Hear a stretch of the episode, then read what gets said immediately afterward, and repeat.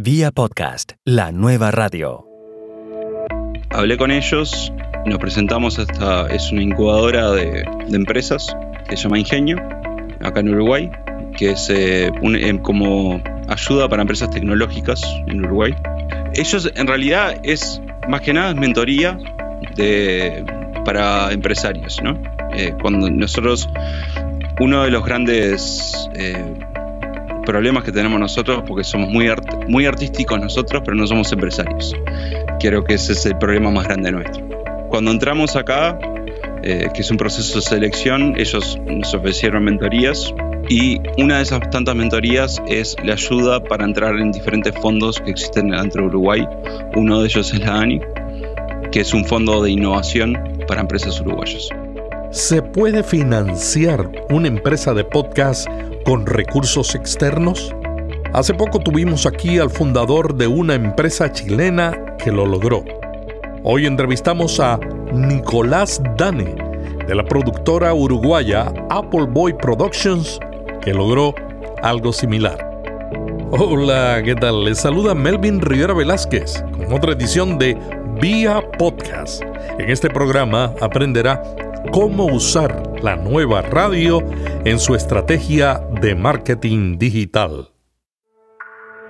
Vía podcast. Vía podcast. Vía podcast es la nueva radio. En realidad es un tiempo ya, venimos peleando los charts en iTunes con Fox Latinoamérica y eh, una empresa que se llama Defy Media, que es una empresa subsidiada por Disney. Básicamente serían los podcasts de Screen Junkies, que eh, a nivel de YouTube son- es un canal bastante conocido. Y desde hace un tiempo venimos peleando las primeras posiciones en, en iTunes con ellos, nosotros. Nicolás, ¿cuándo comenzaste en el mundo del podcasting? Originalmente empecé a finales del 2015. En noviembre creo que lancé el primer podcast de Nico Presenta, que es el eh, soy yo presentando a alguien. Y mm, cuando arranqué, en realidad empecé con un amigo tomando una cerveza y, y hablando, ¿no? Y con un, forma- con un formato bastante diferente al que es al día de hoy. Más como me gusta el cine, a través de una película, cómo te impactó esa película en tu vida eh, si te llevó a hacer algo. Y bueno, de ahí evolucionó a hacer una charla con artistas, emprendedores uruguayos, que ahora también vamos a estar lanzando para Latinoamérica, toda esta parte. Pero em- empezamos así.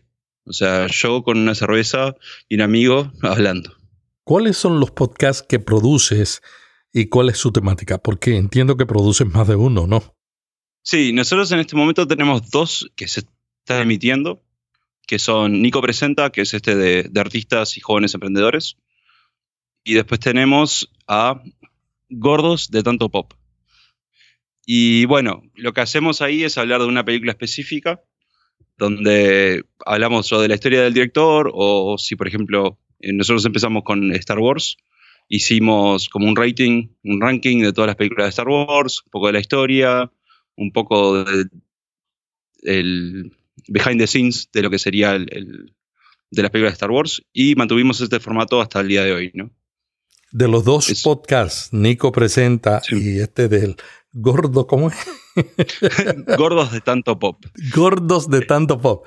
De esos dos, ¿cuál has tenido más eh, retroalimentación de la gente? ¿Cuál ha sido más popular? El más popular es, en este momento es el de Gordos de tanto pop, que es el que, por lo menos a nivel nacional, es el que vemos que está peleando las primeras 10 posiciones. Nico presenta, depende de a quién entrevisto, cómo, cuál es la recepción, ¿no? Pero el de Gordo de pop ha sido, el- es como que nuestro producto estrella para nosotros. ¿Cómo ves el estado del podcasting en Uruguay? es muy nuevo y nos está costando mucho a nosotros. No somos los únicos que estamos haciéndolo. Hay más o menos contabilizamos 10 personas que se dedican realmente a hacer podcast. Los otros que hay realmente son programas de radio que los, que los suben como podcast eh, por segmentos. Pero los podcasteros somos pocos realmente. Y bueno, hay, pod- hay podcasts que están desde hace mucho más an- antes que nosotros. Uno que le va bastante bien en, en España, que se llama La Tortulia, Y hay otro que empezó como programa de radio, pasó a ser podcast, volvió a ser radio y ahora es podcast de vuelta, que se llama Perdidos en el Éter, que también a ellos dos también le va bastante bien acá adentro de Uruguay y a nivel en, mundial. ¿no? Uruguay es una sociedad muy educada. ¿Tú crees que el podcasting seguirá creciendo o lo ves muy lento? Uruguay es muy tradicionalista en algunos aspectos.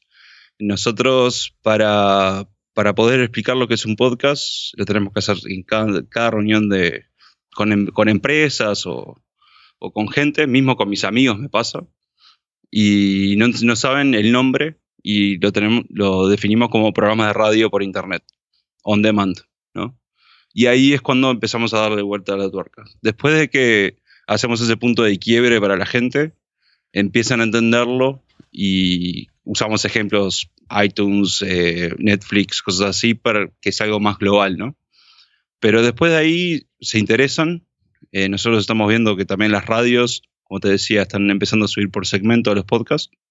Hace poco un diario uruguayo empezó a subir también un podcast.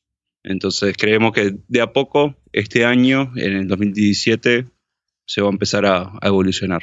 Me gusta mucho ese acercamiento que tú tienes a la explicación. Yo también lo hago así. Y por eso este programa decimos cómo usar la nueva radio. Algunos colegas me dicen, no, no somos la nueva radio, no somos radio. y yo digo, es la manera en que la gente la entiende. Tú tienes que tomar a alguien de algo conocido para enseñarle lo que desconocen. Y me parece muy bien tu acercamiento de explicar, bueno, esto es radio bajo demanda un ejemplo, Netflix para la televisión. Y de ahí comienzas a hablar de iTunes y de todo lo demás. ¿Cuál es la reacción de los empresarios cuando hablas de esto? Usualmente, eh, después de ese punto de quiebre y de pasar usualmente 20 minutos explicando, lo que vemos es que, les interesa, porque es algo nuevo. Hemos visto, bueno, a nivel global, el tema de la publicidad, por ejemplo, ha cambiado eh, ya se está empezando a hacer publicidades en, YouTube y en, otras plataformas. Entonces, cuando demostras que esto funciona y que funciona bien y que funciona en otras partes del mundo, para nosotros, explicarles eso es bastante importante. Y ahí es cuando ellos como paran la oreja, sería, ¿no? decir, ah, esto es algo interesante. ¿El podcasting en Uruguay se realiza mayormente por pasión o como estrategia de marketing? por pasión usualmente. Eh, nosotros, por lo menos con los podcasteros que he hablado, todos lo hacen eh, por pasión, lo hacen de manera gratis y bueno, nosotros en realidad somos, o por lo menos estamos intentando ser los primeros que comercializar esto del podcast acá, acá dentro de Uruguay.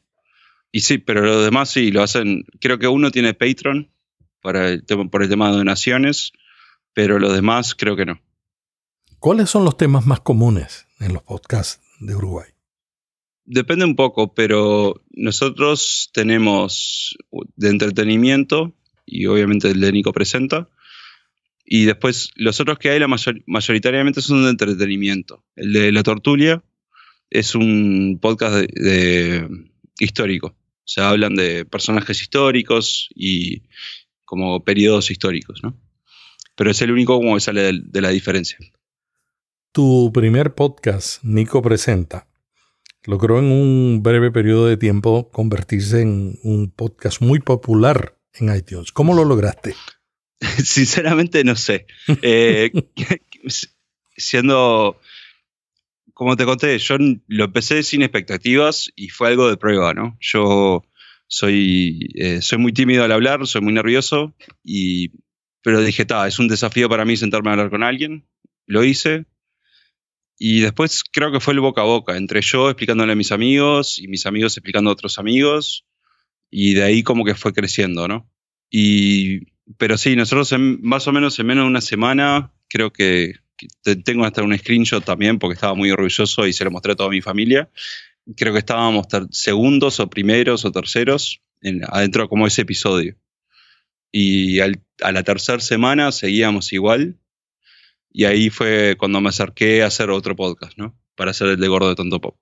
Apple Boy Productions es una empresa que está saliendo en los medios de comunicación en la prensa de Uruguay como una empresa que está haciendo algo diferente, recibiendo fondos de incubadoras para dar servicios a otras empresas y crear podcasts.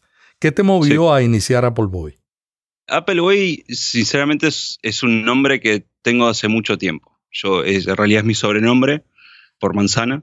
Tengo una cabeza redonda y pelitos que se me paran arriba. Este, y bueno, empezó por eso. Cuando yo en el 2007 arranqué, quería hacer un canal de YouTube, en realidad.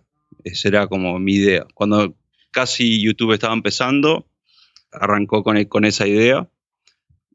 Y obviamente por temas presupuestos, conocimiento, no, nunca llegué a hacerlo.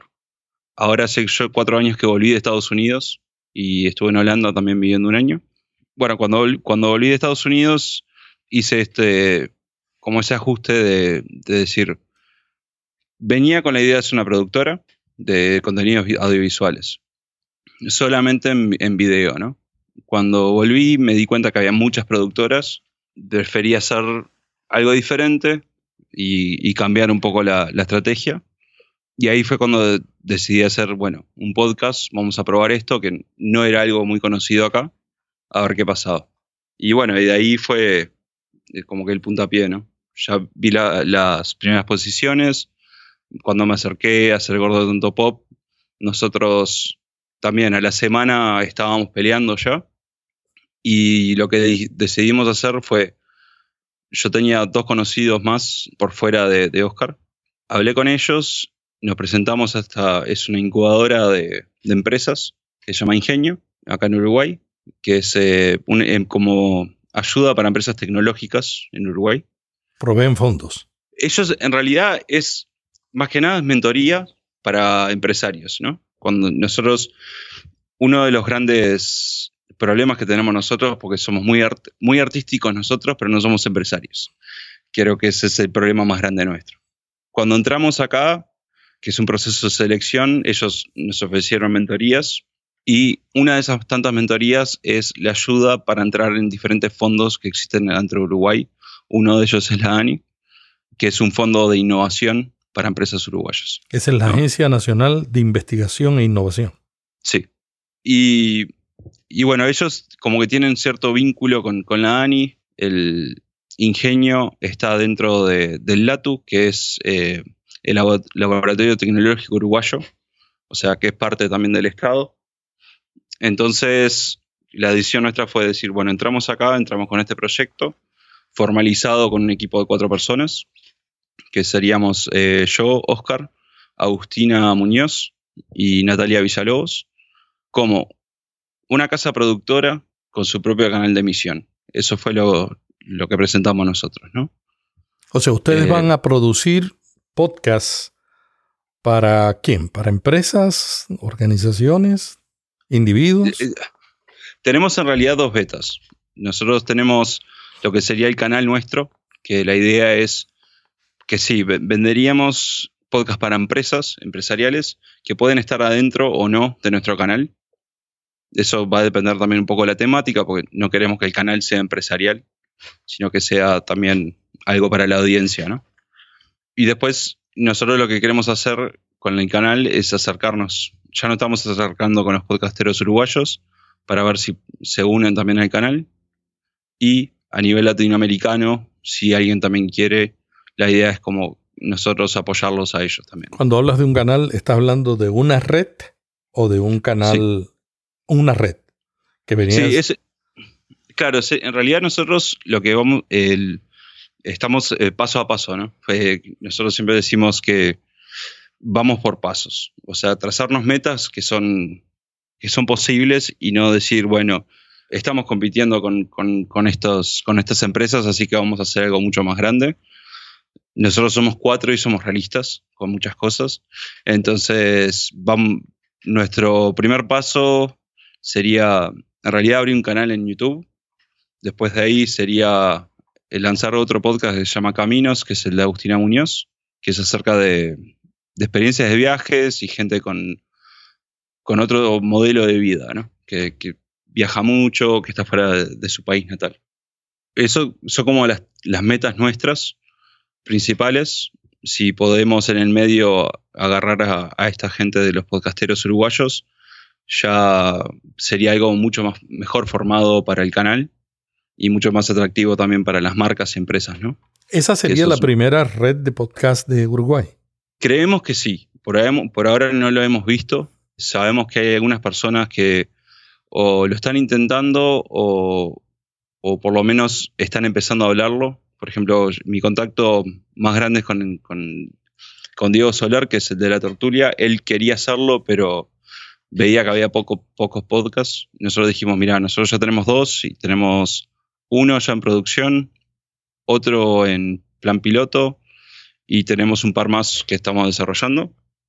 Entonces, de pasar a ser 5 o 6 podcasts, podemos pasar a ser 10 o 15 eh, solamente con nosotros. Entonces, ahí fue eh, la idea de formalizar esto del canal, ¿no? Y el canal no solamente lo vamos a tirar, sí, por la parte de podcast, pero también en la parte de video. Algunos de los podcasts. Entre tus planes está añadir videos a tus podcasts y subirlos a YouTube. Muchos podcasters lo han estado haciendo, pero algunas personas se quejan de que son medios diferentes. Que por hacer un podcast sin visuales, y tú sabes más que yo de eso porque tú eres un productor audiovisual, este, no es lo mismo que poner un, lo que llaman los gringos un talking head, una Claro, cabeza sí. hablando así frente a un micrófono. ¿Qué, Claro. ¿Qué planeas hacer para mantener la atención visual en esos podcasts que también tienen video? Bueno, eso es algo que en realidad seguimos trabajando. ¿no? Yo creo que soy, no es que sea una pelea constante, pero nos ha pasado mucha gente que nos dice, hacelo en video, te va a dar más gente que en YouTube, porque YouTube es más conocido, entonces si estás adentro de YouTube te va a dar más gente. Y la realidad es, a mí, como dice mucha gente, a mí me aburre ver talking heads sentados hablando. Entonces la idea era tratar de de armar algo que sea realmente atractivo y posible para la gente. Nosotros, por lo menos el primer plan que tenemos es solamente lanzar Gordos de Tonto Pop, que es con el que podemos, que vemos más posibilidades de moldear algunas cosas, desde usar película- eh, fotos de las películas a capas que podemos utilizar parte de los trailers, también viendo un poco las tendencias y las cosas que nos gustan a nosotros, la idea es empezar con el podcast de Gordo Tonto Pop y como mini segmentos, por ejemplo, hablar de trailers, hablar de cosas por debajo de lo que sería el trailer de, por sí. Y también nosotros lo que estamos haciendo es armar programación a través de Gordo Tonto Pop, que eso está un poco en etapa de desarrollo y estamos viendo, negociando con, con empresas acá para hacer shows en vivo de Gordo Tonto Pop de diferente, con diferentes temáticas, ¿no? En Estados Unidos, las grandes empresas anunciantes exigen muchas estadísticas y una empresa externa que cobra mucho dinero para validar la información. ¿Cuál será tu estrategia para convencer a las empresas uruguayas a invertir en la nueva radio? es una excelente pregunta eso.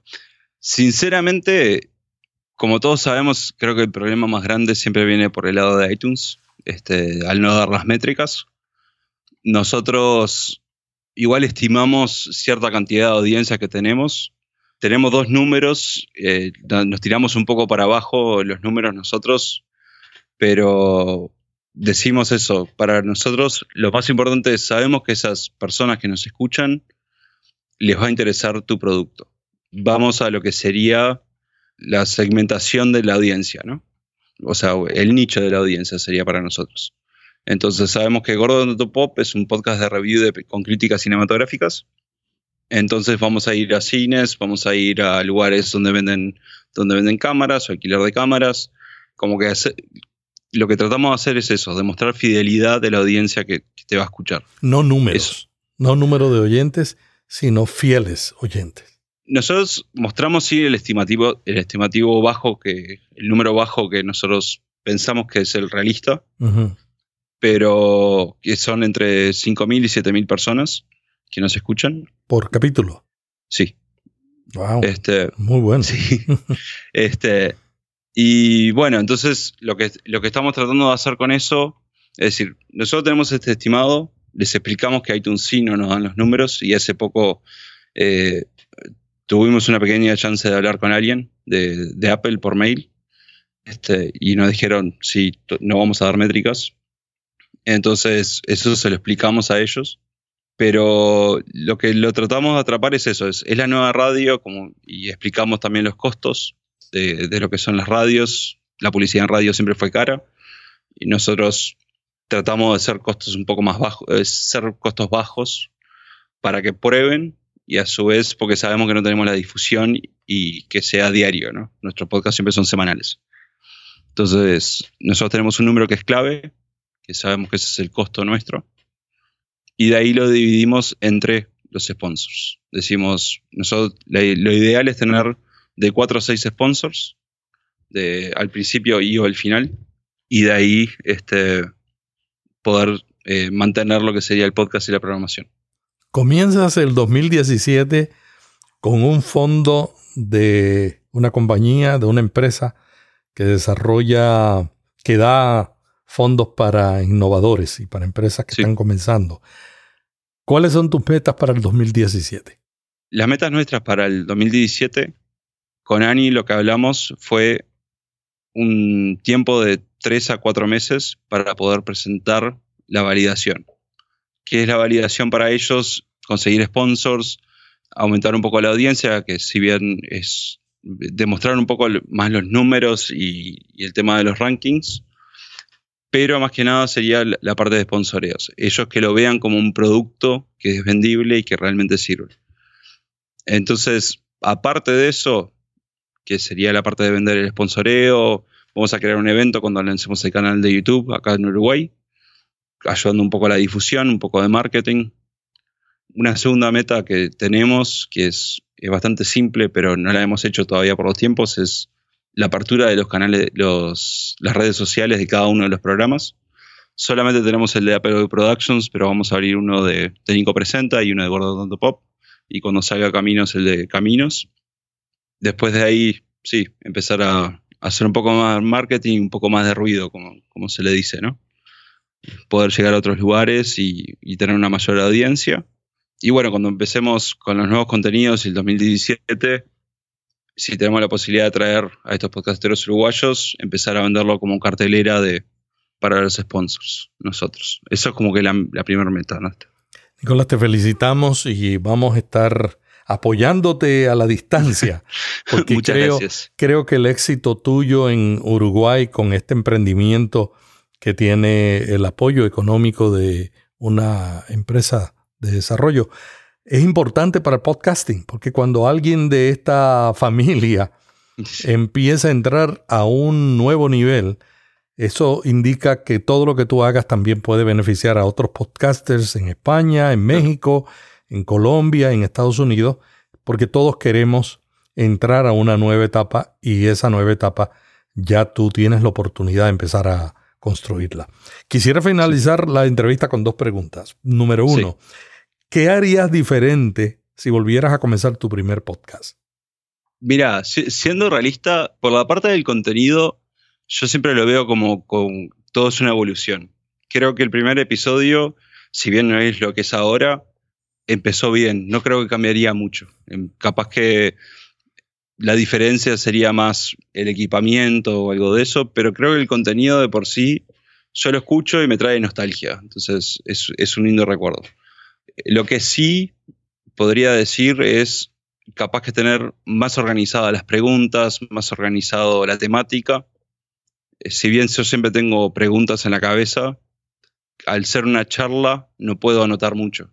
Entonces, creo que eso sería lo primero. Y lo segundo, que también cambiaría, es el, tema de las métricas, que es algo que yo cuando contraté el servicio donde nosotros ponemos los podcasts, pensé que de una, de una manera y no era. Entonces, por ejemplo, la lectura del feed no era tal como nosotros pensábamos. Entonces, la idea es, bueno, nosotros en este nuevo podcast que vamos a lanzar de Caminos, lo que vamos a hacer es ya pasar por un FeedBurner o, o algún otro lector de, de feeds que sea más realista. A ver si nos puede dar números más concretos y no los que tenemos desde la página. Creo que esos serían la- las dos betas que podría llegar a cambiar. ¿Tú hospedas tu podcast en tu propio servidor o lo, lo hospedas en, en algún proveedor? Nosotros lo hacemos por a través de Squarespace, nosotros. Mm. Lo hacemos por ahí y sí nos, nos da una métrica, pero cuando empezamos a hablar nosotros pensamos que nos daban las métricas de iTunes y nos daban otras cosas y no, no lo dan. Entonces, las de ellos. Sí. Entonces nosotros sabemos la cantidad de gente que nos escucha desde la página, por ejemplo. ¿Qué equipamiento utilizas? Bueno, nosotros en este momento ahora tenemos cuatro micrófonos, audio técnica. Sinceramente no me acuerdo bien los modelos, pero tenemos un equipo que es como que el equipo de estudio, que son micrófonos un poco más profesionales, que son eh, ¿Condensadores o dinámicos? con- condensadores. Y mm, después tenemos otro que es el con el que empecé, que es el que estoy usando en este momento en realidad, que fue, son micrófonos de mano y son cardioid, lo- los micrófonos estos. Los usamos para lo que sea eventos, cobertura de eventos. Nosotros hace poco tuvimos la oportunidad, otra vez este año, de descubrir el, un evento que se llama Game Lab, que es de videojuegos, que se hace a nivel mundial y hace, dos años que se está haciendo en Montevideo. Los dos años fuimos a, a cubrir parte del evento y utilizamos esos micrófonos para eso. A su vez, lo que tenemos también nosotros es grabadores Tascam, que también son portátiles, no mixers. Y bueno, y grabamos directo hasta ahí, para ahí. No grabamos por computadora, no grabamos por ningún otro lado. Siempre al Tascam, que es algo que nos confiamos bastante nosotros. ¿Editas el podcast o los, los dos podcasts o no?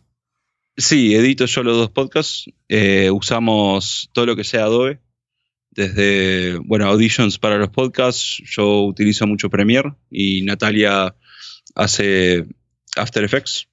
Pero sí, utilizamos, grabamos y editamos todo nosotros. ¿Qué le recomendarías a un podcaster que está empezando? Y este es un bonus porque te dije dos preguntas y ya llevo tres. No pasa nada, no pasa nada. Este, mira, la realidad es, y creo que esto lo robo de, de capaz que ejemplos que me gustan a mí, que son Kevin Smith y, y, eh, Dan Harmon.